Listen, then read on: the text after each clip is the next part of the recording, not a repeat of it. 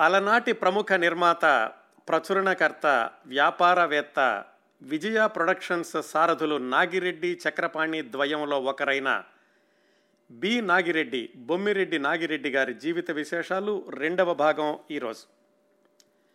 క్రిందటి వారం మొదటి భాగంలో ఏం మాట్లాడుకున్నామో క్లుప్తంగా గుర్తు తెచ్చుకుని తర్వాత ఈరోజు విశేషాల్లోకి వెళదాం.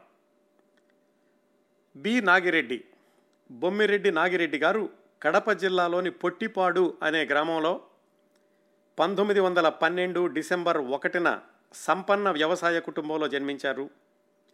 వాళ్ళ అన్నయ్య గారే ప్రముఖ నిర్మాత దర్శకుడు వాహిని ఫిలిమ్స్ అధినేత బిఎన్ రెడ్డి గారు. వీళ్ళ నాన్నగారు వ్యాపార రీత్యా పంతొమ్మిది వందల ఇరవై ప్రాంతాల్లోనే కుటుంబాన్ని మద్రాసుకు మార్చారు.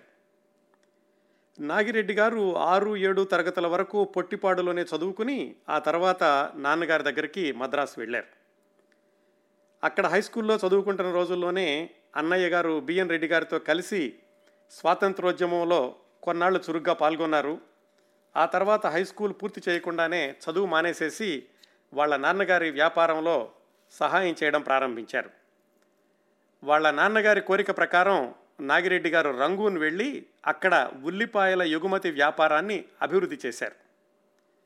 ఆ రోజుల్లోనే అంటే పంతొమ్మిది వందల ఇరవై ఎనిమిది ఇరవై తొమ్మిది ప్రాంతాల్లోనే నాగిరెడ్డి గారు రంగూన్లో ఉంటున్నప్పుడు సొంత కారు కూడా మెయింటైన్ చేశారు. అక్కడ ఒక ఏడాది పైగానో రెండేళ్ళలో ఉన్నారు. తర్వాత అనారోగ్య కారణాల రీత్యా తిరిగి మద్రాసుకు వచ్చేశారు ఇంతవరకు మొదటి భాగంలో మాట్లాడుకున్నాం. ఇక్కడ నుంచి ఈ వారం విశేషాలు కొనసాగిద్దాం. అప్పటికి నాగిరెడ్డి గారి వయసు ఇరవై ఒక్క సంవత్సరాలు. ఏది రంగూన్ నుంచి వెనక్కి తిరిగి వచ్చేసరికి.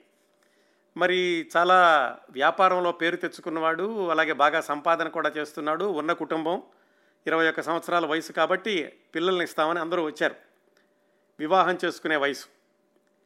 ఇటు నాగిరెడ్డి గారి అమ్మగారి వైపు నుంచి నాన్నగారి వైపు నుంచి బంధువులు పోటాపోటీగా వచ్చారు. మా అమ్మాయిని ఇస్తా ఇస్తామంటే మా అమ్మాయిని ఇస్తామని.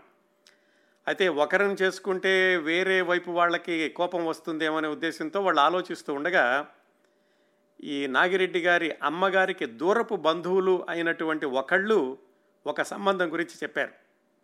నెల్లూరులో ఒకరున్నారు వాళ్ళ సంబంధం బాగుంటుంది అని వీళ్ళకి సలహా ఇచ్చారు. సరే ఇటువైపు అటువైపు కాకుండా దూరంగా ఉన్నవాళ్ళు కదా వాళ్ళ సంబంధం చేసుకుంటే కనుక ఇబ్బంది ఏమీ లేకుండా ఉంటుందని నాగిరెడ్డి గారి నాన్నగారు వాళ్ళు ఆలోచించడం ప్రారంభించారు. ఆ నెల్లూరులో వాళ్ళు ఎవరో చూద్దాం. నెల్లూరులో ఆ రోజుల్లో గ్రామాధికారిగా పనిచేస్తుండేవాళ్ళు ఆనం శేషారెడ్డి గారు. ఆయన భార్య పేరు రంగమ్మ గారు. చాలా క్రమశిక్షణతోటి ఈ గ్రామ పరిపాలనా వ్యవహారాలు కూడా చాలా క్రమబద్ధంగా చేస్తూ ఉండేవాళ్ళు శేషారెడ్డి గారు. ఆయనకి ఐదుగురు పిల్లలు. మొదటగా ఒక అబ్బాయి ఆయన పేరు వెంకటరెడ్డి. ఆ రోజుల్లోనే ఆ వెంకటరెడ్డి గారు లండన్ వెళ్ళి చదువుకున్నారు. ఆ తరువాత ఒక అమ్మాయి ఆ తరువాత ముగ్గురు అమ్మాయిలు. ఈ ఒక అబ్బాయి తర్వాత ఉన్నటువంటి అమ్మాయే నాగిరెడ్డి గారికి సంబంధం కోసమని ప్రతిపాదన వచ్చినటువంటి అమ్మాయి అన్నమాట. ఆ పెద్ద అమ్మాయి పేరు శేషమ్మ గారు. శేషమ్మ గారి చెల్లెళ్ళు రామమ్మ గుణవతి సుందరమ్మ. ఈ ఆడపిల్లలకి ఆ వెంకటరెడ్డి అనేటటువంటి అబ్బాయికి తల్లిగారు అనేటువంటి రంగమ్మ గారు శేషారెడ్డి గారి భార్య గారు ఈ శేషమ్మ గారికి పన్నెండు సంవత్సరాల వయసు ఉండగా మరణించారు.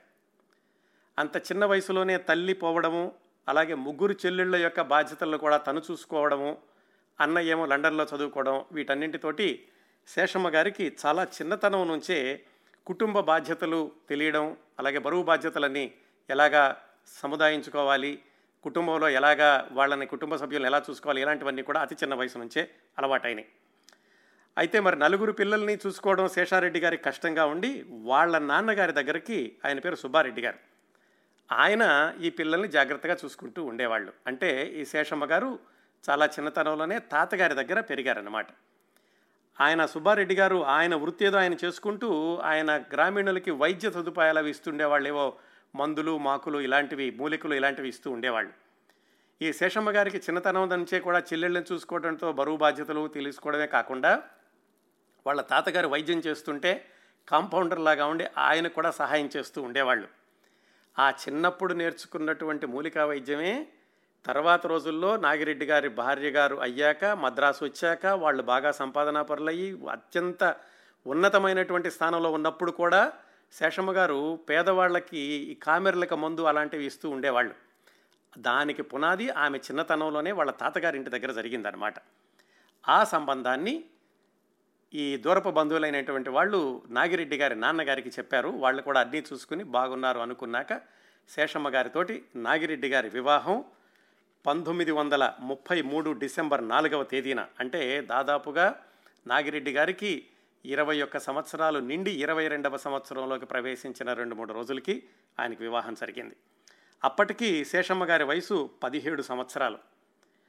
ఈ వివాహం చాలా వైభోగంగా నెల్లూరులో జరిగింది. అయితే మద్రాసులో కూడా పెళ్ళి కొడుకు ఇల్లు కాబట్టి పందిళ్ళు అవి వేసి చాలా వైభోగంగా చేశారు. ఆ పెళ్ళి జరిగినప్పుడు ఒక విచిత్రమైనటువంటి సంఘటన జరిగింది. పెళ్ళికి వచ్చిన వాళ్ళందరూ కట్న కానుకలు అవి ఇస్తూ ఉంటారు కదా?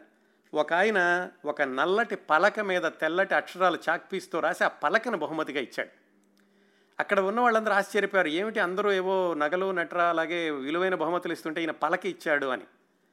దాన్ని తీసి చదివేసరికి ఆ పలక మీద అనుకూల దాంపత్యం భూలోక స్వర్గం అని రాసి ఉంది ఆ ఇచ్చింది ఎవరా అని చూశారు. ఆయన నరసింహులు నాయుడు గారు. నరసింహులు నాయుడు అంటే క్రిందటి వారం చెప్పుకున్నాం. నాగిరెడ్డి గారు తన పద్నాలుగు పదిహేను సంవత్సరాల వయసులో మద్రాసు వచ్చినప్పుడు వాళ్ళ నాన్నగారు ఈ నరసింహుల నాయుడు గారిని నాగిరెడ్డి గారికి ఇంగ్లీషు చెప్పడానికని నియమించారు. ఆయన కేవలం ఏదో ఉపాధ్యాయుడిగా కాకుండా వయసులో పెద్ద వ్యత్యాసం లేదు కాబట్టి మిత్రుడిగా ఉంటూ నాగిరెడ్డి గారి యొక్క వ్యక్తిత్వం రూపుదిద్దుకోవడంలో చాలా ముఖ్య పాత్ర వహించారు నరసింహుల నాయుడు గారు. అయితే ఈ వివాహ సందర్భంలో ఎక్కడో ఏదో చిన్న పొరపాటు జరిగి ఆయన పిలవడం మర్చిపోయారు. కాకపోతే ఆయన మద్రాసులోనే ఉండడం వీళ్ళ ఇంటి ముందు పందిళ్ళు వేసి హడావిడంతా చూడడం ఆయన చూడడం జరిగి ఆయన ఇదిగో తన శిష్యుడు నాగిరెడ్డి వివాహం అవుతోందని నెల్లూరులో ఆయన పని కట్టుకుని నెల్లూరు వచ్చి ఆ పలకను బహూకరించారు. అది చూసినటువంటి నాగిరెడ్డి గారు పిలవలేకపోయానే ఒక బాధతోటి వచ్చారన్నటువంటి ఆనందంతో ఆయన కాళ్ళకి దండం పెట్టారు. ఇది జరిగింది నాగిరెడ్డి గారి వివాహం సందర్భంలో పంతొమ్మిది వందల ముప్పై మూడులో. ఇంకా వివాహం చేసుకున్నాక భార్యను తీసుకుని మద్రాసు వచ్చారు. కాకపోతే ఆమెకి ఇంకా ముగ్గురు చిన్న చెల్లెళ్ళు ఉన్నారనుకున్నాం కదా వాళ్ళ యొక్క బాగోగులు చూడాలి అని మధ్య మధ్యలో ఎప్పుడు పడితే అప్పుడు ఆయన నెల్లూరు పంపిస్తూ ఉండేవాళ్ళ శేషమ్మ గారిని ఆయన కూడా వెళుతూ ఉండేవాళ్ళు. అందుకనే ఆ శేషారెడ్డి గారికి అల్లుడిలాగా కాకుండా అబ్బాయిలాగా ఉంటూ ఉండేవాళ్ళు నాగిరెడ్డి గారు అంత చిన్న వయసులోనే. ఇలా జరిగింది పంతొమ్మిది వందల ముప్పై మూడులో. అక్కడి నుంచి ఆయన కుటుంబాన్ని మద్రాసులో స్థిరపరచుకున్నాక అప్పటి వరకు ఉన్నటువంటి ఆ ఉల్లిపాయల వ్యాపారాన్నే కొనసాగిస్తూ ఉన్నారు. పంతొమ్మిది వందల ముప్పై నాలుగు నవంబర్ పన్నెండున ఆయనకి ఒక అబ్బాయి లక్ష్మీ నరసింహప్రసాద్ జన్మించారు. ఆయన వ్యవహ ఆయన వ్యాపారం కూడా చాలా బాగానే జరుగుతూ ఉంది పంతొమ్మిది వందల ముప్పై నాలుగు ప్రాంతాల్లో. ఆ ఉల్లిపాయల వ్యాపారాన్ని నాగిరెడ్డి గారు నిర్వహించుకుంటూ ఉండగా ఆయన జీవితంలో మరొక మలుపు సినీ రంగంతో పరిచయం ఎలా జరిగిందంటే వాళ్ళ పెద్దన్నయ్య బిఎన్ రెడ్డి గారి ద్వారా జరిగింది. ఈ బిఎన్ రెడ్డి గారి యొక్క జీవిత విశేషాలు మనం చాలా వివరంగా నాలుగైదు సంవత్సరాల క్రిందటే రెండు గంటల కార్యక్రమాన్ని నిర్వహించుకున్నాం. ఆయన జీవిత విశేషాలు పూర్తిగా వినాలనుకుంటే కనుక యూట్యూబ్లోకి వెళ్ళి కిరణ్ ప్రభా స్పేస్ బిఎన్ రెడ్డి అని సెర్చ్ చేస్తే కిరణ్ ప్రభా స్పేస్ బిఎన్ రెడ్డి అని సెర్చ్ చేస్తే రెండు భాగాలు వస్తాయి. అందులో ఉన్నటువంటి విశేషాలన్నీ కూడా ఇప్పుడు నేను పునరావృతం చేయబోవడం లేదు. ఇది నాగిరెడ్డి గారికి సంబంధించినటువంటి కార్యక్రమం కాబట్టి ఆ కోణంలో చూస్తూ బి నాగిరెడ్డి గారి యొక్క జీవిత విశేషాలు అతి క్లుప్తంగా తెలుసుకుని నాగిరెడ్డి గారికి జీ ఈ సినిమా రంగంతో ఎలా పరిచయం ఏర్పడిందో చూద్దాం. నిజానికి ఇప్పుడు నేను చెప్పబోయే విశేషాలన్నీ చాలాసార్లు మాట్లాడుకున్నాం క్రిందటిసారి. ఎలాగంటే ఏ వ్యక్తి జీవితము కూడా ఒక ద్వీపం కాదు. అంటే ఆ వ్యక్తి ఒక్కడే జీవించలేదు. ఆయన చుట్టూతా కూడా చాలామంది ఉంటారు. ముఖ్యంగా ఇలాగ విజయం సాధించిన వాళ్ళు వివిధ రంగాల్లో పైకి ఎదిగిన వాళ్ళని చూస్తే కనుక వాళ్ళతో పాటు అల్లుకుంటూ బోళ్ళని జీవితాలు ఉంటాయి. అందుకనే మనం లోగడ కార్యక్రమాల్లో చిత్తూరు నాగయ్య గారి గురించి సముద్రాల గారి గురించి కమలాకర్ కామేశ్వరరావు గారి గురించి కేవీ రెడ్డి గారి గురించి మాట్లాడుకున్నప్పుడు ఇదిగో ఇప్పుడు నేను చెప్పబోయే విశేషాలని పలుసార్లు ప్రస్తావించుకున్నాం. అతి క్లుప్తంగా ఇప్పుడు చెప్తాను. నాగిరెడ్డి గారు హై స్కూలు మానేశాక వాళ్ళ అన్నయ్య గారు మాత్రం చదువుకున్నారని చెప్పుకున్నాం కదా అదే బిఎన్ రెడ్డి గారు. ఆయన ఆ తర్వాత ఆయన బీకామ్ ఏదో పూర్తి చేసి ఆడిటింగ్ వృత్తిలో ప్రవేశించారు. ఆయన ఆడిటింగ్ ఆడిటర్గా పనిచేస్తూ రకరకాల కంపెనీలకు వెళుతూ ఉండేవాళ్ళు. అంతేకాకుండా అప్పట్లోనే ఆయనకి నాటకాలు వేయడంలోని నాటకాలు వేసే వాళ్ళతోటి అలాగే ఈ సాహితీకర్తలతోటి కూడా పరిచయం ఏర్పడింది బిఎన్ రెడ్డి గారికి. నాటకాలు వేయడం నాటకాల్లో ఆయనకి అభిరుచి ఉండడం అలాగే దానిలో కూడా ఆయనకి అనుభవం ఉండడంతో ఈ కళలంటేను అలాగే ఈ సినిమాలంటేనూ కూడా ఆసక్తి ఏర్పడింది బిఎన్ రెడ్డి గారికి ఆ రోజుల్లోనే. అప్పట్లోనే ఈ టాకీ సినిమాలు కూడా వచ్చినాయి. ఆ బిఎన్ రెడ్డి గారు ఆడిటర్గా పనిచేస్తూ ఉన్నప్పుడు ఒక బిల్డింగ్కి వెళుతూ ఉండేవాళ్ళు. ఆ బిల్డింగ్లో ప్రజామిత్ర అని ఒక పత్రిక నడుస్తూ ఉండేది. ఆ ప్రజామిత్ర పత్రిక సంపాదకుడు గూడవల్లి రాంబర్మ గారు. గూడవల్లి రామబ్రహ్మం గారి గురించి కూడా మనం పలు సందర్భాల్లో గత కార్యక్రమాల్లో చెప్పుకున్నాం. రైతు బిడ్డ మాలపిల్ల అలాగే పల్నాటి యుద్ధం ఈ సినిమాల గురించి మాట్లాడుకుంటున్నప్పుడు. దా- బిఎన్ రెడ్డి గారు ఆ బిల్డింగ్కి వెళ్ళినప్పుడు అక్కడ ప్రజామిత్ర ఆఫీసులో ఉన్నటువంటి ఈ గూడవల్లి రామబ్రహ్మం గారితో పరిచయం ఏర్పడింది. అక్కడి నుంచి కూడా ఆయన సాయంకాలం అవగానే ఆ ప్రజామిత్ర ఆఫీసులో కూర్చుంటూ ఉండేవాళ్ళు. ఎందుకు? ప్రజామిత్ర ఆఫీసుకి అప్పట్లో ఉన్నటువంటి సాహితీకర్తలు తాపి ధర్మారావు గారు ఇలాంటి వాళ్ళందరూ కూడా వస్తూ ఉండేవాళ్ళు. వాళ్ళ దగ్గర ఉండడం ఆయనకి చాలా ఆసక్తి కాబట్టి బిఎన్ రెడ్డి గారు ఆ ప్రజామిత్ర ఆఫీసులో కూర్చుంటూ ఉండేవాళ్ళు. అలా వాళ్ళిద్దరి మధ్యన స్నేహం పెరిగాక ఒకరోజు గూడవల్లి రామబ్రహ్మ గారు బిఎన్ రెడ్డి గారికి చెప్పారు నేను ఇలా పత్రిక నడుపుతున్నాను. కాకపోతే ఈ పత్రిక ముద్రించేటటువంటి ప్రెస్ వాళ్ళు చాలా ఇబ్బంది పెడుతున్నారు. మీ వాళ్ళు ఎలాగో బిజినెస్లో ఉన్నారు కదా మీ నాన్నగారు వాళ్ళు. ఈ ప్రెస్ బిజినెస్ ఒకటి మొదలు పెట్టొచ్చు కదా. మొదలు పెడితే నేనే మీకు ఆర్డర్స్ ఇస్తాను. నా పత్రికని మీ దగ్గరే నేను ప్రింట్ చేయించుకుంటాను అని బిఎన్ రెడ్డి గారిని ప్రోత్సహించేసరికి బిఎన్ రెడ్డి గారు బిఎన్కే ప్రెస్ అనే పేరుతోటి ఒక ప్రెస్ను ప్రారంభించారు సుమారుగా పంతొమ్మిది వందల ముప్పై నాలుగు ముప్పై ఐదు ప్రాంతాల్లో. ఆ తర్వాత రోజుల్లో చందమామ విజయ చిత్ర వనిత లాంటి ప్రముఖ పత్రికలకి మూలం అప్పుడు బిఎన్ రెడ్డి గారు ప్రారంభించినటువంటి బిఎన్కే ప్రెస్ అనమాట పంతొమ్మిది వందల ముప్పై నాలుగు ప్రాంతాల్లో. ఆ ప్రెస్ మొదలయ్యాక గూడవల్లి రామబ్రహ్మం గారు ప్రజామిత్ర పత్రికని ఆ ప్రెస్లోనే ముద్రించుకునేటటువంటి కాంట్రాక్ట్ ఇచ్చారు. దాంతో ఆ ప్రెస్ వ్యవహారాలు కూడా బాగా నడిచినాయి. అవి మాత్రం బిఎన్ రెడ్డి గారు చూస్తూ ఉండేవాళ్ళు. ఆయన ఆడిటర్గా పనిచేస్తూ కూడాను. ఆ ప్రెస్లో కేవలం ప్రజామిత్ర పత్రికే కాకుండా దానిలో అడ్వర్టైజ్మెంట్ ఇవ్వడానికి సినిమా వాళ్ళు వస్తూ ఉండేవాళ్ళు. ఆ విధంగా గూడవల్లి రామబ్రహ్మం గారికి అలాగే బిఎన్ రెడ్డి గారికి ఇద్దరికీ కూడా హెచ్ఎం రెడ్డి గారితో పరిచయం ఏర్పడింది. ఈ హెచ్ఎం రెడ్డి గారు ఎవరంటే మొట్టమొదటి తెలుగు టాకీ తీసినటువంటి ఆయన. ఆయనే టాకీ పులి అని కూడా అంటూ ఉండేవాళ్ళు. పంతొమ్మిది వందల ముప్పై రెండు నుంచి దాదాపు పంతొమ్మిది వందల యాభై ఐదు వరకు కూడా ఆయన సినిమాలు తీస్తూనే ఉన్నారు టాకీ సినిమాలు. ఆ హెచ్ఎం రెడ్డి గారు ఆ రోజుల్లో రోహిణి పిక్చర్స్ అనేటటువంటి ఒక సంస్థని ప్రారంభిస్తూ సొంతగా సినిమాలు తీద్దామని ఈ పరిచయం ఉన్నటువంటి బిఎన్ రెడ్డి గారిని గూడవల్లి రామబ్రహ్మ గారిని అడిగితే గూడవల్లి రామబ్రహ్మ గారేమో ఇంకా పత్రికలోనే ఉన్నారు కాబట్టి ఆయన ముందుకు వెళ్ళలేదు. బిఎన్ రెడ్డి గారు ఆ రోహిణి పిక్చర్స్లో భాగస్వామిగా కలుద్దామని అనుకున్నారు. అప్పుడు వాళ్ళ నాన్నగారి దగ్గరికి వెళ్ళి అడిగారు ఆయన బిఎన్ రెడ్డి గారు. ఇలా ప్రెస్ పెట్టడానికి నాకు సహాయం చేశారు. ప్రెస్ బాగానే నడుస్తోంది. ఒక సినిమా సంస్థ కూడా ప్రారంభమవుతోంది. దానిలో భాగస్వామిగా చేరాలని ఉంది. మీరు కొంచెం డబ్బులు ఇస్తే కనుక నాకు పెట్టుబడి ఉంటుంది అని వాళ్ళ నాన్నగారిని అడిగారు. వాళ్ళ నాన్నగారు ఏమిటంటే ఈ వ్యాపారం అయితే తెలిసింది. ఏదో ఉల్లిపాయల వ్యాపారం ప్రెస్ బిజినెస్ అంటే డబ్బులు ఎక్కడికి పోవని తెలుస్తుంది. కానీ సినిమాలో పెట్టుబడితే పెడితే వస్తాయో రావో తెలీదు. అప్పటి నుంచి కూడా ఈ భావం ఉందన్నమాట. సినిమాలో పెట్టుబడి పెడితే వెనక వస్తాయో రావో రావో అనేది. అందుకని ఆయన కొంచెం సందేహించారు. ఇప్పుడు మన కథానాయకుడు నాగిరెడ్డి గారి దగ్గరికి వద్దాం. ఆయన కూడా వాళ్ళ నాన్నగారి దగ్గరికి వెళ్ళి అన్నయ్య గారితో నేను చూస్తున్నాను వాళ్ళందరూ మంచివాళ్ళేను అందువల్ల దానిలో పెట్టుబడి పెడితే బాగుంటుంది అని వాళ్ళ అన్నగారికి ఆయన మద్దతు ఇచ్చారు నాగిరెడ్డి గారు. దాంతో సరే పిల్లలిద్దరూ చెప్తున్నారు కదా అని వాళ్ళ నాన్నగారు కూడా సహాయం చేశారు. ఆ విధంగా బిఎన్ రెడ్డి గారు ఎక్కువగాను నాగిరెడ్డి గారు కూడా కొంచెం దాంట్లో ఒక వాటా ఉన్నట్టుంది. వాళ్ళిద్దరూ కూడా ఆ రోహిణి పిక్చర్స్లో భాగస్వాములుగా చేరారు. వాళ్ళే కాకుండా బిఎన్ రెడ్డి గారికి మిత్రుడైనటువంటి మూలా నారాయణ స్వామి అని అప్పట్లో ఆయన్ని రాయలసీమ బిర్లా అంటూ ఉండేవాళ్ళు. ఆయనకు అప్పట్లోనే రాయలసీమలో చాలా సారా వ్యాపారం ఉంటూ ఉండేది. బాగా ఆయన ఉన్న ఉన్న వ్యక్తి సంపన్నుడు. ఆయన కూడా ఈ రోహిణి పిక్చర్స్లో భాగస్వామిగా చేరాడు. ఆయన వస్తూ వస్తూ మూలానారాయణ స్వామి గారు ఆయన మిత్రుడైనటువంటి ఒక కుర్రవాడు అప్పుడే బీఎస్సీ చదివి ఏం చేద్దామని ఆలోచిస్తుంటే మద్రాసులో ఆయన్ని కూడా తీసుకొచ్చి తన దగ్గర పెట్టుకున్నారు. భాగస్వామిగా కాకుండా ఆ రోహిణి పిక్చర్స్ వాళ్ళ దాంట్లో క్యాషియర్గా. ఆ బీఎస్సీ చదువుతున్న కుర్రవాడే తర్వాత రోజుల్లో మాయాబజార్ లాంటి కళాఖండాన్ని రూపొందించినటువంటి కేవి రెడ్డి గారు. ఈ విధంగా రోహిణి పిక్చర్స్ హెచ్ఎం రెడ్డి గారి సారథ్యంలో ప్రారంభమైంది. దానిలో భాగస్వామిగా బిఎన్ రెడ్డి గారు చేరడం నాగిరెడ్డి గారికి ఆ విధంగా ఈ సినిమా రంగంతో పరిచయం కలిగేటటువంటి అవకాశం రావడం జరిగింది. వాళ్ళు తీసినటువంటి ఆ మొట్టమొదటి సినిమా పేరు గృహలక్ష్మి. దాంట్లో నాగయ్య గారు కూడా నటించారు. రామానుజాచారి అనేటటువంటి ఆయన హీరో. అప్పట్లో ఉన్నటువంటి అందాల తార కన్నాంబ గారు హీరోయిన్. ఆ గృహలక్ష్మి సినిమా నిర్మాణ సమయంలో బిఎన్ రెడ్డి గారు కూడా అంతా గమనిస్తూ ఉండేవాళ్ళు. హెచ్ఎం రెడ్డి గారు ఎలా తీస్తున్నారో ఏమిటి అనేది నాగిరెడ్డి గారు కూడా పక్క నుండి చూస్తూ ఉండేవాళ్ళు. ఆ గృహలక్ష్మి సినిమా అయిపోయే సన్ విరు- విడుదలయ్యేటటువంటి సందర్భంలో నాగిరెడ్డి గారికి ఒక పని ఇచ్చారు వాళ్ళు.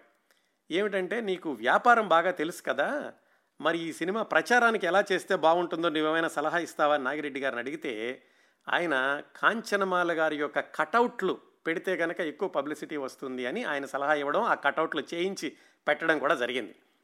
ఆ విధంగా నాగిరెడ్డి గారికి వాళ్ళ అన్నయ్య గారు పెట్టుబడి పెట్టినటువంటి మొదటి సినిమా ద్వారా ఈ సినిమా ప్రచార రంగంలో కాలు పెట్టడానికి అవకాశం దొరికింది. ఆ సినిమా బ్రహ్మాండంగా ఆడింది. గృహలక్ష్మి బాగా డబ్బులు వచ్చినాయి. కాకపోతే బిఎన్ రెడ్డి గారికి హెచ్ఎం రెడ్డి గారి సినిమా తీసే విధానం నచ్చలేదు. నచ్చలేదు అంటే సినిమా ప్రజారంజకంగా ఉంది. ప్రజల నుంచి డబ్బులు వసూలు చేసింది కానీ దాంట్లో నైతిక విలువలు సామాజిక విలువలు పక్కన పెట్టి కేవలం ప్రజాకర్షణే ధ్యేయంగా తీశారు. అందులో ఈ కాంచనమాల గారిని చూపించడం కూడా అక్కడక్కడ కొంచెం అశ్లీలంగా ఉంది అని బిఎన్ రెడ్డి గారికి నచ్చక ఆ తర్వాత ఆ సినిమా అయిపోయాక ఆ సంస్థ నుంచి బయటకు వచ్చేశారు. వచ్చేసేసి ఆయన ఇంకా నాకు సినిమాలు వద్దు ఏమొద్దు మళ్ళీ నేను ఆడిటర్గా పనిచేసుకుంటాను అని బిఎన్ రెడ్డి గారు ఆడిటింగ్ వృత్తిలోకి వెళ్ళబోతున్న సమయంలో నాగిరెడ్డి గారు అంటే తమ్ముడు గారు అయినటువంటి నాగిరెడ్డి గారు అలాగే ఆ గృహలక్ష్య సినిమాకి ఆయనతో పాటు కలిసి పనిచేసినటువంటి వాళ్ళు మూలా నారాయణ స్వామి గారు అలాగే రామనాథ్ శేఖర్ అని వాళ్ళు అలాగే బిఎన్ రెడ్డి గారి మిత్రుడు బ్రిజ్ మోహన్ దాస్ అని ఆయన క్లాస్మేట్ కూడా వీళ్ళందరూ కలిసి బిఎన్ రెడ్డి గారికి చెప్పారు. ఆయన పద్ధతి నచ్చక మీరు బయటకు వచ్చేసారు బాగానే ఉంది. మనం తీసుకోవచ్చు కదా సినిమాలు మన సొంతంగా తీసుకోవచ్చు కదా మీకు అభిరుచి ఉన్నప్పుడు ఎందుకు మానడం అని చెప్పి వాళ్ళందరూ కలిసి వాళ్ళు కూడా భాగస్వాములుగా ఉంటామని చెప్పి బిఎన్ రెడ్డి గారిని ముందు పెట్టి వాహిని అనేటటువంటి సంస్థని ప్రారంభించారు. ఆ విధంగా వాహిని సంస్థ ప్రారంభమైనప్పుడు దానిలో భాగస్వామిగా మన నాగిరెడ్డి గారు కూడా ఉన్నారు. కాకపోతే నాగిరెడ్డి గారు ఏదో సృజనాత్మకమైనటువంటి ఆయన ఆలోచన లేకపోతే కళాకారుడు అలాంటివేమీ కాదు. ఆయనకి వ్యాపారం తెలుసు కాబట్టి ఈ సినిమాలో వ్యాపార కోణాన్ని ఏమైనా చూసుకోవచ్చు అనుకున్నారేమో కానీ ఆయన కూడా భాగస్వామిగా చేరారు ఈ వాహిని ఫిలిమ్స్లో. ఈ వాహిని ఫిలిమ్స్ వాళ్ళ గురించి వీళ్ళు తీసిన సినిమాల గురించి కూడా మనం లోగడ నాగయ్య గారి గురించి సముద్రాల గారి గురించి బిఎన్ రెడ్డి గారి గురించి మాట్లాడుకున్నప్పుడు తెలుసుకున్నాం. అది ఈ వాహిని ఫిలిమ్స్ ద్వారా మొట్టమొదటి చిత్రం వందే మాతరం పంతొమ్మిది వందల ముప్పై తొమ్మిదిలో వచ్చింది. ఆ తర్వాత ప్రతి సంవత్సరానికి ఒక సినిమా చొప్పున నలభైలోనేమో సుమంగళి పంతొమ్మిది వందల నలభై ఒకటిలో దేవత అనేటటువంటి సినిమాలు వాహిని ఫిలిమ్స్ వాళ్ళు రూపొందించారు.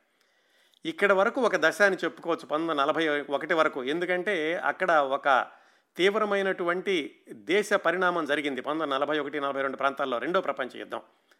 అప్పటి వరకు వాహిని ఫిలిమ్స్ వాళ్ళు తీసిన ఈ మూడు సినిమాల్లో నాగిరెడ్డి గారి పాత్ర ఏమిటో చూద్దాం. నాగిరెడ్డి గారు ఆయనకి ప్రముఖంగా ఉంటున్నది ఆ ఉల్లిపాయల వ్యాపారం. ఆయన ఆఫీసులో కూర్చుని రంగూన్కి ఆ ఉల్లిపాయలు ఎగుమతి చేయడం అక్కడ నుంచి డబ్బులు తెచ్చుకోవడం ఇలాంటివన్నీ కూడా చూసుకుంటూ ఉన్నారు. ఆయన పూర్తి స్థాయి వ్యాపారం అదే. అయితే అక్కడ ఉండగా ఆయన రోజు సాయంకాలం అయ్యాక వాళ్ళ అన్నయ్య గారి ఫిలిమ్స్ ఆఫీస్కి వచ్చేవాళ్ళు ఏది? వాహిని ఫిలిమ్స్ వాళ్ళకి. ఆ వాహిని ఫిలిమ్స్ వాళ్ళ ఆఫీసులో సముద్రాల గారు నాగయ్య గారు ఇలా మిగతా వాళ్ళందరూ కూర్చుని ఈ సినిమా కథ గురించి చర్చలు చేస్తూ ఉండేవాళ్ళు. ఆ వాహిని ఫిలిమ్స్ వాళ్ళ ఆఫీసు మామూలు సిటీకి కొంచెం దూరంగా ఉండేది. అందుకని నాగిరెడ్డి గారు ఏం చేసేవాళ్ళంటే సాయంకాలం నాలుగున్నర అవగానే ఆయన ఆఫీస్ కట్టేసేసి అక్కడి నుంచి ఆయన ఆర్యాభవన్ అని ఆ హోటల్కి వెళ్ళి అక్కడ టిఫిన్లు అవి పార్సెల్ చేయించుకుని కాఫీ అవి ఫ్లాస్క్లో పోయించుకుని అవి తీసుకుని వాహిని ఫిలిమ్స్ ఆఫీస్కి వెళ్ళేవాళ్ళు. ఈయన వచ్చే వరకు వాళ్ళు ఆవురావురమంటూ చూస్తుండేవాళ్ళు సాయంకాలం నాగిరెడ్డి గారు ఎప్పుడు వస్తారా టిఫిన్లు ఎప్పుడు వస్తాయా అనేది. అక్కడికి ఆయన వెళ్ళాక వాళ్ళందరూ టిఫిన్లు చేసి వాళ్ళ కథా చర్చల్లో ఉండేవాళ్ళు. నాగిరెడ్డి గారు కేవలం అక్కడికి వెళ్ళి ఏదో టిఫిన్లు ఇవ్వడంతో తన పని అయిపోయింది అనుకోకుండా వాళ్ళు కథా చర్చలు చేస్తున్నప్పుడు ఆ కథా చర్చల్లో ఆయన చాలా చురుగ్గా పాల్గొంటూ ఉండేవాళ్ళు. చురుగ్గా అంటే ఏమిటి? ఏదో ప్రతిదానిలోనూ ఆయన ఎలా చేయండి ఎలా చేయండి అనడం కాకుండా పక్కన కూర్చుని మధ్య మధ్యలో ప్రశ్నలు వేస్తూ ఉండేవాళ్ళు. వాళ్ళు కూడా నాగిరెడ్డి గారిని చూసి పల్లెటూరు ఆయన వచ్చాడు పల్లెటూరు ఆయన వచ్చాడు అంటూ ఉండేవాళ్ళట. ఎందుకంటే మరి మిగతా వాళ్ళతో పోలిస్తే నాగిరెడ్డి గారు హై స్కూల్ కూడా చదువుకోలేదు. ఆయన వేషభాషలు కూడా పల్లెటూరు వేషభాషల్లాగానే ఉండేవి ఆయన ఏం అనుకునేవాళ్ళు కాదు. పక్కన కూర్చుని వాళ్ళ కథా చర్చలు చేస్తుంటే మధ్యలో ఏదో ఒక ప్రశ్న వేసేవాళ్ళు. అప్పటి వరకు కూడా వాళ్ళందరూ కథ బ్రహ్మాండంగా వచ్చింది చక్కగా ఉంది ఇలాగే కథ ముందుకు తీసుకెళ్దాం అనుకున్న వాళ్ళల్లా నాగిరెడ్డి గారు వేసినటువంటి ప్రశ్నతోటి మళ్ళా ఒకసారి వెనక్కి వెళ్ళి ఆలోచించుకుని అవును ఈయనకే ఈ ఆలోచన వస్తే ప్రేక్షకులకి ఎలా ఉంటుందో కదా అని చెప్పి మళ్ళీ వాళ్ళు వెనక్కి వెళ్ళి ఆ అప్పటి వరకు అనుకున్నటువంటి దృశ్యాలన్నింటినీ మళ్ళీ చర్చించడం మళ్ళీ తిరిగి రాసుకోవడం ఇలాంటివి చేసేవాళ్ళు. కొన్నిసార్లు ఏమో ఈయన వేసేటటువంటి ప్రశ్నలు చాలా అమాయకంగా ఉండేవాళ్ళ ఉండేవట. అంటే చాలా సగటు ప్రేక్షకుడు ఎలా వేస్తాడో అలాంటి ప్రశ్నలు వేసేవాళ్ళట నాగిరెడ్డి గారు. మరొకసారేమో చాలా తెలివిగలవాడిలాగా ఆ పాత్ర అలా ఎందుకు ప్రవర్తించింది ఆ పాత్ర అలా ఎందుకు మాట్లాడింది ఇలాంటి ప్రశ్నలు అడుగుతుంటే అక్కడున్న వాళ్ళందరూ ఏమయ్యా నువ్వు నువ్వు తెలివిగా మాట అతి చాలా తెలివిగా చెప్తున్నావు ఒక్కొక్కసారి ఒకసారి చాలా అమాయకంగా మాట్లాడుతున్నావు కానీ రెండూ మాకు ఉపయోగపడుతున్నాయిలే మా కథని సవరించుకోవడానికి అని వాళ్ళు నాగిరెడ్డి గారు చెప్పినటువంటి ఈ సలహాలన్నింటినీ కూడా లేకపోతే ఆయన అడిగినటువంటి సందేహాలను తీర్చడం కోసమని వాళ్ళు కథలన్నింటినీ కూడా చేసుకుంటూ ఉండేవాళ్ళు. ఇదిగో నాగిరెడ్డి గారికి ఆయన సినీ నిర్మాణంలో పూర్తిగా దిగకపోయినప్పటికీ ఆయన అన్నయ్య గారి సినీ నిర్మాణంలో ఆయన గమనించినటువంటి ఈ పరిస్థితులన్నీ కూడా తర్వాత రోజుల్లో ఆయన మంచి సినిమాలు తీయడానికి ఉపయోగ ఉపయోగపడ్డాయి అనుకోవడంలో ఏమాత్రం సందేహం లేదు. ఇది ఒక రంగం. ఇది నాగిరెడ్డి గారు బిఎన్ రెడ్డి గారి సినిమాలకి సంబంధించినటువంటి కథా చర్చల్లో ఆయన పక్కన ఒక శ్రోతగా పాల్గొనడం. ఇది కాకుండా ఆయన ఈ బిఎన్ రెడ్డి గారు తీసినటువంటి సినిమాలకి మరొక ప్రముఖమైనటువంటి పాత్ర వహించారు. అదేమిటంటే ముందు చెప్పుకున్నట్టుగానే సృజనాత్మక రంగం కాదు కానీ ఆ సినిమా పబ్లిసిటీ అన్నమాట. ఆ సినిమా పబ్లిసిటీ గృహలక్ష్మితోటే ప్రారంభమైంది అనుకున్నాం కదా ఇది కాంచనమాల గారి కటౌట్స్ పెట్టించడంతో దాని తర్వాత వాళ్ళ అన్నయ్య గారు తీసినటువంటి మొదటి సినిమా వందే మాత్రం. దానిలో కూడా వాళ్ళు అడిగారు నువ్వు మరి వ్యాపార దృక్పథం అది ఉంది చాలా బిజినెస్ బాగా చేస్తావు కదా ఈ సినిమా బిజినెస్ ఎలా చేద్దాం? అంటావు అని ఆయన అడిగారు. అయితే ఆయన ఆ సినిమా ప్రచారంలో ఒక కొత్త పద్ధతి ప్రవేశపెట్టారు వందే మాత్రం నుంచి. ఎలాగంటే రోజు పేపర్లో ఒక మొట్టమొదటి సినిమా ఆ- పేపర్ బ్యానర్ ఉండగా ఆంధ్రపత్రిక అనే బ్యానర్ ఉంటే కుడివైపున ఒక స్ట్రిప్ అడ్వర్టైజ్మెంట్ లాగా వందే మాతరం త్వరలో రాబోతుంది అని రోజుకొక ప్రశ్న లేదో రోజుకొక డిఫరెంట్ క్యాప్షన్ ఉండేలాగా ఒక నెల రోజుల పాటు ప్రతిరోజు పేపర్లో వందే మాత్రం వందే మాత్రం అని మొట్టమొదటి పేజీలో కనిపిస్తూ ఉండేది.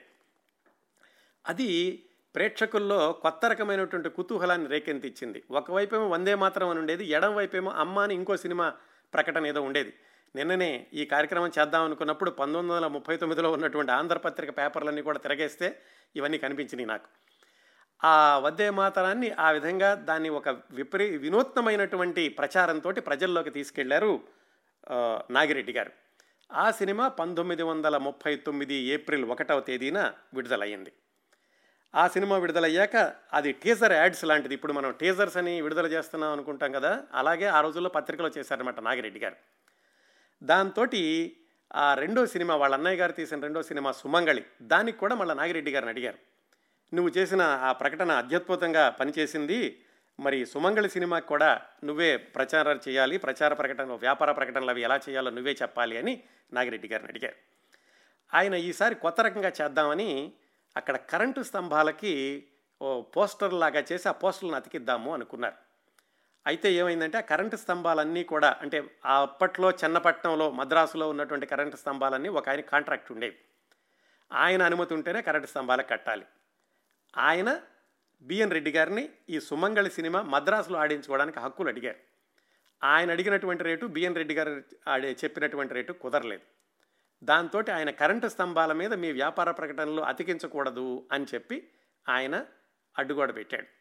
ఆయన అడ్డుకునేసరికి కానీ మరి వ్యాపార ప్రకటనలు చేయాలి ఎలా చేయాలి నాగిరెడ్డి గారు ఏం చేశారంటే ఒక ఐదు వందల పోస్టర్స్ ప్రింట్ చేయించారు. కానీ ఎక్కడ అతికించాలి వాటిని అందరికీ ప్రముఖంగా కనిపించేలాగా అంటే గోని సంచులు తెప్పించి వాటి మీద ఈ పోస్టర్లు అతికించి వాటికేవో కొంచెం గట్టిగా ఉండడానికి వెనకాలేవో రాసి ఆ గోని సంచులను తీసుకెళ్ళి ఆ మద్రాసులో మౌంట్ రోడ్డు ఆ ముఖ్యమైనటువంటి రోడ్లన్నింటిలో కూడా చెట్లు బాగా ఉండేవి ఆ చెట్ల కొమ్మల్ని వంచి లేకపోతే వంగినటువంటి కొమ్మలకి ఆ గోని సంచులు వేలాడదీశారు. గోని సంచుల మీద ఉన్నటువంటి పోస్టర్లని. ఆ విధంగా ఎక్కడ చూసినా కానీ కరెంటు స్తంభాల కంటే ఎక్కువగా ఈ సుమంగళి పోస్టర్లు కనిపిస్తూ ఉండే అలా ఒక విధమైనటువంటి వినూత్నతతోటి ఆ సుమంగళి సినిమాకి ప్రచారాన్ని తీసుకొచ్చారు నాగిరెడ్డి గారు. అది బాగానే ఉంది. ఆ సుమంగళి సినిమా విడుదలైనప్పుడు చింతాద్రిపేటలో ఉండేది పారగన్ థియేటర్ అని అక్కడ విడుదల చేశారు. అక్కడ అది కొంచెం దూరంగా ఉండేది ఇక రౌడీలు కొంచెం ఎక్కువగా ఉంటారని ప్రజలు కూడా ఎక్కువగా వెళ్తూ ఉండేవాళ్ళు కాదు. అంతేకాకుండా బ్లాక్ టికెట్ల బెడద కూడా ఉంటూ ఉండేది. అందుకని నాగిరెడ్డి గారు ఏం చేశారంటే ఆ సినిమా థియేటర్ దగ్గరికి వెళ్ళి పేరగాం థియేటర్ దగ్గరికి అక్కడ బ్లాక్ టికెట్లు ఎవరు అమ్ముతున్నారో ఆ లీడర్ ఒక అతన్ని పట్టుకుని నీకు ఎంత వస్తుందయ్యా బ్లాక్ టికెట్లు అమ్మితే? అంటే ఆయన ఏదో చెప్పాడు టికెట్కి పది పైసలు ఐదు పైసలు వస్తుంది అని. మొత్తం లెక్కేసి నీకు వచ్చే డబ్బుల కంటే రెట్టింపు డబ్బులు ఇస్తాను. నువ్వు ఆ బ్లాక్ టికెట్లు మానేసేసి నేను చెప్పిన పని చెయ్యి అన్నారు. సరే డబ్బులు వస్తే ఏదైతే ఏముందో ఆయన ఒప్పుకున్నాడు. ఏం చెప్పారంటే ఆ సుమంగళి సినిమా యొక్క కరపత్రాలన్నీ కూడా ఆ బ్లాక్ టికెట్లు అమ్మేటటువంటి లీడర్కి ఆ బ్లాక్ టికెట్లు ముఠా అందరికీ కూడా ఇచ్చి మీరు ఈ కరపత్రాలన్నింటినీ ఆ హోటళ్ళ దగ్గర అలాగే రోడ్ల కూడల్లోనూ ఉంచుకుని అందరికీ ఇవ్వండి. ఇదే మీరు చెప్పే పని మీ డబ్బులు మీకు ఇస్తానని చెప్పి ఆ విధంగా ఒక దెబ్బకు రెండు పీటలు అన్నట్టుగా అటు బ్లాక్ టికెట్లు బ్లాక్ మార్కెట్ ఆపించేశారు. తన సినిమాకి పబ్లిసిటీ కూడా తెప్పించారు. అది కూడా బ్రహ్మాండంగా పనిచేసింది. సుమంగళి కూడా బాగా ఆడింది. మంచి ప్రచారం వచ్చింది. నాగిరెడ్డి గారు చేస్తున్నటువంటి ఈ ప్రచారాలు ఇవి చూసి అప్పట్లో ప్రముఖ వ్యాపారవేత్త అని పేరు తెచ్చుకున్నటువంటి జమిని వాసన్ ఆయన కూడా ఈ నాగిరెడ్డి గారిని ఒకసారి కలిసినప్పుడు అన్నారట ఏమయ్యా నేనేమో వేలకు వేలు ఖర్చు పెడుతున్నాను సినిమా పబ్లిసిటీ కోసం నువ్వేమో ఇలా వినూత్నమైనటువంటి పద్ధతులతోటి ఖర్చేమీ లేకుండా కూడా సినిమాలకి బ్రహ్మాండంగా పబ్లిసిటీ చేస్తున్నావు. తర్వాత సినిమాకి నిన్నే పబ్లిసిటీకి పెట్టుకుంటాను అని కూడా అన్నారట ఆయన నవ్వుతూను. ఈ విధంగా జరిగింది పంతొమ్మిది వందల నలభై నలభై ఒకటి వరకు. ఇట్లా వాళ్ళ అన్నయ్య గారు తీసేటటువంటి సినిమాల ద్వారా నాగిరెడ్డి గారికి సినిమా ప్రపంచంతో పరిచయం ముఖ్యంగా ఈ ప్రచారంతో పరిచయం ఏర్పడింది. పంతొమ్మిది వందల నలభై ఒకటి ప్రాంతాల్లో ఈ రెండో ప్రపంచం యుద్ధం యొక్క ఛాయలు భారతదేశం మీద కూడా వ్యాపించి మద్రాసు మీద కూడా బాంబులు పడతాయని కొన్ని వదంతులు వచ్చినాయి. మద్రాసు కాకినాడ ఈ తీర ప్రాంతాలన్నింటిలోనూ. ఆ రోజుల్లోనే ఈ నాగిరెడ్డి గారి నాన్నగారు మరి పిల్లలిద్దరూ వ్యాపారాల్లో స్థిరపడ్డారని అనుకున్నారో ఏమో కానీ ఆయన కడపకి నన్ను తిరుపతికి మధ్యలో ఓరంపాడు అని ఒక ఊరుంది. ఆ ఊరికి వెళ్ళిపోయారు ఆయన. వెళ్ళిపోయి అక్కడ ఆయన వ్యవసాయం చేసుకుంటున్నారు. ఇక్కడ నాగిరెడ్డి గారి యొక్క వ్యాపార జీవితము వ్యక్తిగత జీవితము కూడా ఒక పెద్ద మలుపు తిరిగింది. పంతొమ్మిది వందల నలభై ఒకటి ప్రాంతాల్లో ఈ రెండవ ప్రపంచ యుద్ధం ప్రారంభం అవుతోంది. ఇంకా ఆ యుద్ధ ఛాయలు సమీపిస్తున్న రోజుల్లోనే వాహిని ఫిలిమ్స్ వాళ్ళు భక్త పోతన అనే చిత్ర నిర్మాణాన్ని ప్రారంభించారు. ఆ సినిమాకి కేవీ రెడ్డి గారు మొట్టమొదటిసారిగా దర్శకత్వం వహిస్తున్నారు. ఆ సినిమా అలా జరుగుతూ ఉండగా ఈ యుద్ధ వాతావరణం నెలకొంటున్నటువంటి రోజుల్లో నాగిరెడ్డి గారి వ్యాపారం ఎలా ఉంది అంటే ఆయన ఓడలో పంపిస్తూ ఉండేవాళ్ళు. ఉల్లిపాయలు ఇలా సరుకులన్నీ కూడా రంగునికి మిగతా వాటికి కూడాను. చాలామంది మద్రాసును వదిలేసి వేరే వేరే ఊళ్ళకి వెళ్ళిపోతున్నారు. ఇక్కడ ఉంటే కనుక ఏం ప్రమాదం వస్తుందో ఎప్పుడు బాంబులు పడతాయో అని. అయితే వ్యాపారం చేసేవాళ్ళు మాత్రం ఇది మంచి సమయము ఇలాంటి సమయంలో కనుక సరుకులను పంపిస్తే ఎక్కువ రేటు వస్తుంది ఇలాంటి వాటితో కొంతమంది వ్యాపారస్తులు వ్యాపారాన్ని కొనసాగిస్తున్నారు. నాగిరెడ్డి గారు కూడా సహజంగానే భయపడి వెళ్ళిపోయే మనస్తత్వం కాదు కాబట్టి ఆయన ఓడలను పంపిస్తూనే ఉన్నారు ఓడలో సరుకులు వెళుతూనే ఉన్నాయి. అయితే ఆ సందర్భంలో ఒకసారి ఏం జరిగిందంటే ఆయన వెళ్ళేటటువంటి ఓడ మధ్యలో ఎక్కడో అది మాయమైపోయింది. మాయమైపోవడం అంటే ట్రేస్ తెలియలేదు దానికి దాని గుర్తు తెలియలేదు. అది జపాన్ వాళ్ళ బాంబుల దాడిలో పడిందా పక్కకి వెళ్ళిందా ఏం జరిగింది అనేటువంటి సమాచారం కూడా వెనక్కి రాలేదు. అలాగా నాగిరెడ్డి గారు పంపించినటువంటి సరుకులన్నీ కూడా ఆచూకీ తెలియకుండా వెళ్ళిపోవడం ఒకటి. అక్కడ నుంచి సమాచారం అలాంటిదన్నీ కూడా ఆగిపోవడంతో ఆ రంగూన్లో నాగిరెడ్డి గారికి రావాల్సిన డబ్బులన్నీ కూడా రా రాకపోవడం ఒకటి రెండు ఇబ్బందులు జరిగినాయి నాగిరెడ్డి గారి వ్యాపారంలో. కానీ అటు నుంచి డబ్బులు రావట్లేదు. కానీ ఈయన అక్కడ పంపించిన సరుకులన్నీ కూడా రైతుల దగ్గర నుంచి కూడా తీసుకుని ఇచ్చినవి. మరి సరుకులు ఇచ్చిన వాళ్ళు ఊరుకోలేరు కదా? వాళ్ళు ఈయన్ని ఒత్తిడి చేయడం ప్రారంభించారు. తనకి డబ్బులు కావాలి అని. ఇటు ఆయనకి రావాల్సినటువంటి డబ్బులు ఇవ్వాల్సినటువంటి డబ్బులు పోల్చుకుంటే ఆయనకి ఉన్నటువంటి ఆస్తితో పోల్చుకుంటే చాలా ఎక్కువ ఉన్నాయి. దాంతో ఆయనకి ఏం చేయాలో పాలు పోలేదు. మరి చుట్టుపక్కల అందరూ ఉన్నారు కదా అన్నయ్యలు వాళ్ళు సహాయం చేయలేదంటే వాళ్ళు చేసే ఉంటారు. కాకపోతే దానికంటే కూడా ఎక్కువైనటువంటి అప్పులు ఉండడంతో ఆయన తీవ్రమైన సంక్షోభంలో ఆర్థిక సంక్షోభంలో కూరుకుపోయారు. దాంతో ఆయన ఒకరోజు మెరీనా బీచ్కి వెళ్ళి సముద్రంలో దూకేద్దాము అని ఆత్మహత్య ప్రయత్నం కూడా ప్రారంభించారు. అదేమిటి అంత ఆలోచించలేదా? ఆయన ధైర్యవంతుడు కదా. అలాంటివన్నీ కూడా మనం ప్రశాంతంగా ఉన్నాం కాబట్టి మనం ఆలోచిస్తాం కానీ ఆ దశలో ఒక ముప్పై సంవత్సరాల కుర్రవాడు అంత ఆర్థిక సంక్షోభంలో ఉన్నప్పుడు ఆయన యొక్క మానసిక స్థితి ఎలా ఉంటుందో ఆలోచించుకోండి. అందువల్ల ఆయన ఆత్మహత్య ప్రయత్నానికి సముద్రంలోకి వెళ్ళిపోదాం అనుకుంటున్నప్పుడు అక్కడ ఉన్నటువంటి ఒక పెద్ద మనిషి ఒక ఆయన ముస్లిం ఆయన చూసి ఈ కుర్రవాణ్ణి వెనక్కి రాగి ఏమిటి బాబు తీరా చూస్తే నీకు ముప్పై ఏళ్ళ వయసు కూడా లేదు ఏమి కష్టాలు వచ్చినాయి ఎందుకు ఇలా సముద్రంలోకి దూకేద్దాం అనుకున్నావు? అని ఇంటికి తీసుకెళ్ళి కాస్త తిమితంగా అడిగారు. అడిగితే నాగిరెడ్డి గారు తనకు జరిగిన ఈ కష్టాలు ఇవన్నీ కూడా చెప్పారు. అంత మాత్రం చేత నువ్వు చనిపోవడం నీకు మార్గం కాదు నువ్వు బ్రతికేమైనా సాధించాలి అని చెప్పి ఆయనేవో కాస్త మంచి మాటలు చెప్పి ఆ క్షణాన్ని పక్కకు మరలిచ్చి నాగిరెడ్డి గారిని క్షేమంగా కాపాడి ఒకటి రెండు రోజులు తన ఇంట్లోనే ఉంచుకుని తర్వాత నాగిరెడ్డి గారిని పంపించారు. ఇది మానవత్వంలో ఒక కోణం. అయితే ఆ తర్వాత దశాబ్దాల్లో నాగిరెడ్డి గారు ఆ ముస్లిం పెద్ద మనిషినే తన వ్యాపారాల్లో కూడా ఉద్యోగానికి పెట్టుకున్నారు. అది మానవత్వానికి మరో కోణం. ఆ విధంగా నాగిరెడ్డి అనేటటువంటి ముప్పై సంవత్సరాల కురవాడు ఆర్థిక ఇబ్బందులు తట్టుకోలేక ఆత్మహత్యకు పాల్పడినప్పుడు ఆ విధంగా రక్షించబడ్డాడు ఆయన. సరే వెనక్కి వచ్చారు ఎలాగా డబ్బులు రైతులకి తీర్చాలి ఒత్తిడైతే రోజు రోజుకి పెలుస్తూ పెరుగుతోంది. ఈయన ముభావంగా ఉండడం కాస్త మనస్తాపానికి గురైనట్టు ఉండడం గమనించి భార్య అడిగారు శేషమ్మ గారు ఏమండి ఏమైంది ఏమిటి? అంటే ఇబ్బందులన్నీ కూడా ఆవిడ కూడా తెలుసుకుని ఆవిడ ఒంటి మీద ఉన్న నగలన్నీ కూడా ఇచ్చేసేసి వాళ్ళ వదిన గారు కూడా నగలు కూడా ఇచ్చేశారట. ఎలాగైతే తీర్చేసేయండి ముందు అప్పులు తీర్చేసేయండి అని. వాటితోటి కొంతవరకు అప్పులు తీర్చగలిగారు. ఏదో వాళ్ళకి మద్రాసులో ఉన్న ఇంటిని తాకట్టు పెట్టి మరికొంత అప్పులు తీర్చారు. అయినా కానీ పూర్తిగా తీర్చలేకపోయారు. దాంతో మద్రాసులో ఉండేటటువంటి అవకాశాలు లేక అప్పటికే చాలామంది మద్రాసు వదిలేసి వెళ్ళిపోయారు. వాళ్ళ అన్నయ్య గారు నిర్మిస్తున్నటువంటి భక్తపోతన సినిమా కూడా మధ్యలో ఆగిపోయింది.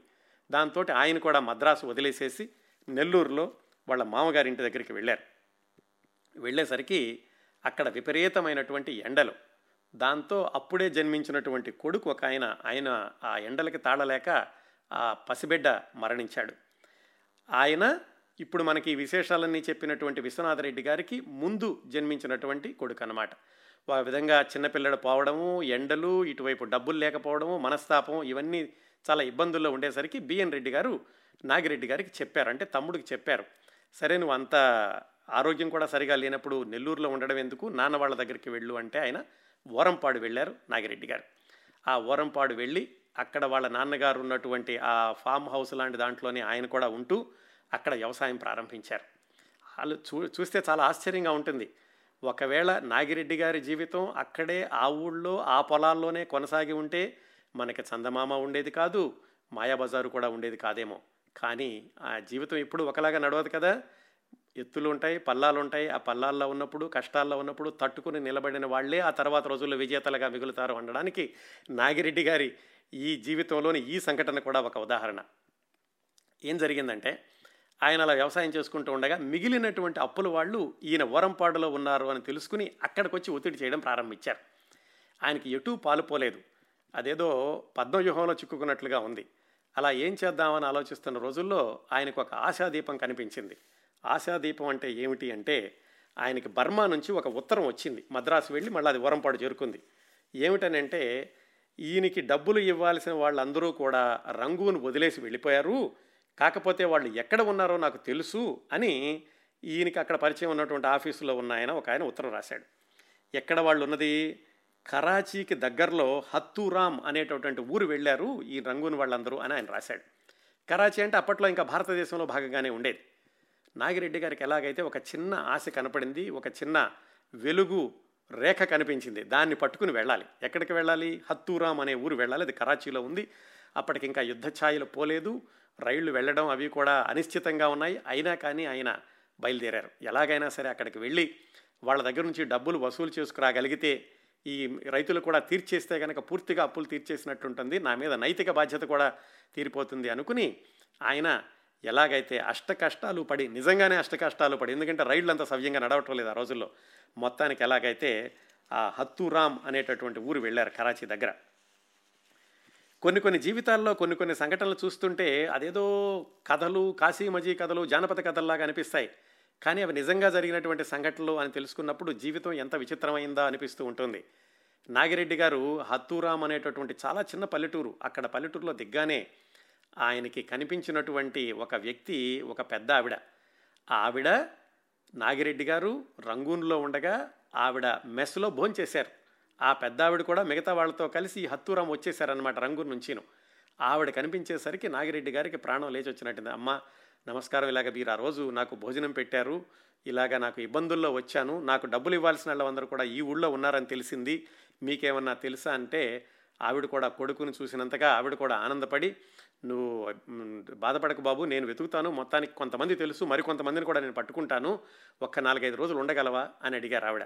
ఉంటానమ్మా నేను తప్పనిసరిగాను అని అక్కడ ఒక రైలు పెట్టే ఒకటి ఉంటే రైల్వే స్టేషన్లో పాడుపడిపోయిన రైలు పెట్టే ఆ రైలు పెట్టెలో పడుకుని మూడు రోజులు ఉన్నారు మూడో రోజున ఆవిడ మొత్తానికి అప్పులు ఇవ్వాల్సిన వాళ్ళందరినీ తీసుకొచ్చి ఒక చోట నిల్చోబెట్టి ఇతని దగ్గరికి వచ్చి రా బాబు నీకు అప్పులు ఇవ్వాల్సిన వాళ్ళందరూ నేను పట్టుకురాగలిగాను అని చెప్పి తీసుకెళ్ళారు. అక్కడికి వెళ్ళాక నాగిరెడ్డి గారు వాళ్ళందరినీ చూసి కోపంతో అరవలేదు తిట్టలేదు. ఆయన ఆయన తన పరిస్థితి అంతా చెప్పి ఇలా జరిగింది నాకు నేను ఇంకా అప్పులు తీర్చాలి మీరు ఇవ్వలేకపోవడం వలన నేను ఇవ్వలేక నేను ఇబ్బందుల్లో పడ్డాను. మొత్తం నా జీవితం అంతా కూడా చిందరవందర అవుతోంది. మీరు ఎంత ఇవ్వగలిగితే అంత ఇవ్వండి. పూర్తిగా ఇవ్వమని కూడా నేను అడగటం లేదు. మీ ఇబ్బందులు కూడా నాకు తెలుసు అని ఆయన పైన ఉన్నటువంటి భుజం మీద ఉన్నటువంటి పై పంచి అక్కడ తువ్వాలు అక్కడ పరిచి మీకు ఇష్టం వచ్చినంత ఇవ్వండి అనేసరికి వాళ్ళు కూడా వాళ్ళ గుండె కరిగిపోయి వాళ్ళు ఎలాగో నిజంగా ఇవ్వాల్సిన వాళ్ళే. మొత్తానికి ఎలాగైతే వాళ్ళ దగ్గర ఉన్నటువంటి డబ్బులన్నీ కూడా ఆ తువాల్లో వేశారు.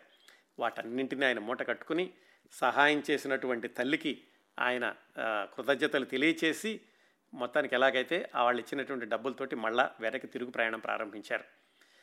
విశ్వనాథ విశ్వనాథరెడ్డి గారు రాసినటువంటి నాన్నతో నేను అనే పుస్తకంలో విశేషాలు కదా మనం చెప్పుకుంటోంది. ఈ సందర్భంలో విశ్వనాథరెడ్డి గారు వాళ్ళ నాన్నగారు చెప్పినటువంటి ఒక వాక్యాన్ని రాసి చెప్పారు. ఇలా మహాతల్లి నాకు సహాయం చేసి ఆ క్లిష్టమైనటువంటి పరిస్థితుల్లో నన్ను కాపాడారు. కానీ ఆ మహాతల్లి రుణాన్ని మాత్రం నేను మళ్ళీ తీర్చుకోలేకపోయాను. ఆవిడ జీవితంలో మళ్ళీ చూడలేకపోయాను అని వాళ్ళ అబ్బాయికి చెప్పారు నాగిరెడ్డి గారు. మొత్తానికి ఎలాగైతే ఆ డబ్బులు తీసుకుని వాళ్ళ ఊరు వచ్చేసేసి ఆ ఇవ్వాల్సినటువంటి రైతులందరికీ మొత్తం బాకీలు తీర్చేశారు. దాంతో ఆయన పూర్తిగా రుణ విముక్తుడయ్యారు. కానీ మద్రాసు వెళ్ళడానికి అవకాశం లేదు. ఎందుకంటే వాళ్ళ అన్నయ్య గారి సినిమా ఆపేసి ఉన్నారు కాబట్టి. అందుకని ఆయన వ్యవసాయాన్ని కొనసాగిస్తూ ఉన్నారు. తరువాతి దశాబ్దాల్లో కోట్లాది రూపాయల వ్యాపార సామ్రాజ్యాన్ని విస్తరించిన బొమ్మిరెడ్డి నాగిరెడ్డి గారి జీవితంలో ఇదిగో ఇలాంటి సంఘటనలు కూడా జరిగాయన్నమాట. మరి అక్కడి నుంచి మళ్ళీ ఎప్పుడు మద్రాసు వెళ్ళారు? మళ్ళా వ్యాపారం ప్రారంభించడం ఏమిటి? మళ్ళా ఈ సినిమాల్లోకి వెళ్ళడం చక్రపాణి గారి పరిచయం ఇలాంటివన్నీ ఎలా జరిగినాయి? ఈ విశేషాలన్నీ వచ్చే వారం బి నాగిరెడ్డి గారి జీవిత విశేషాలు మూడవ భాగంలో తెలుసుకుందాం.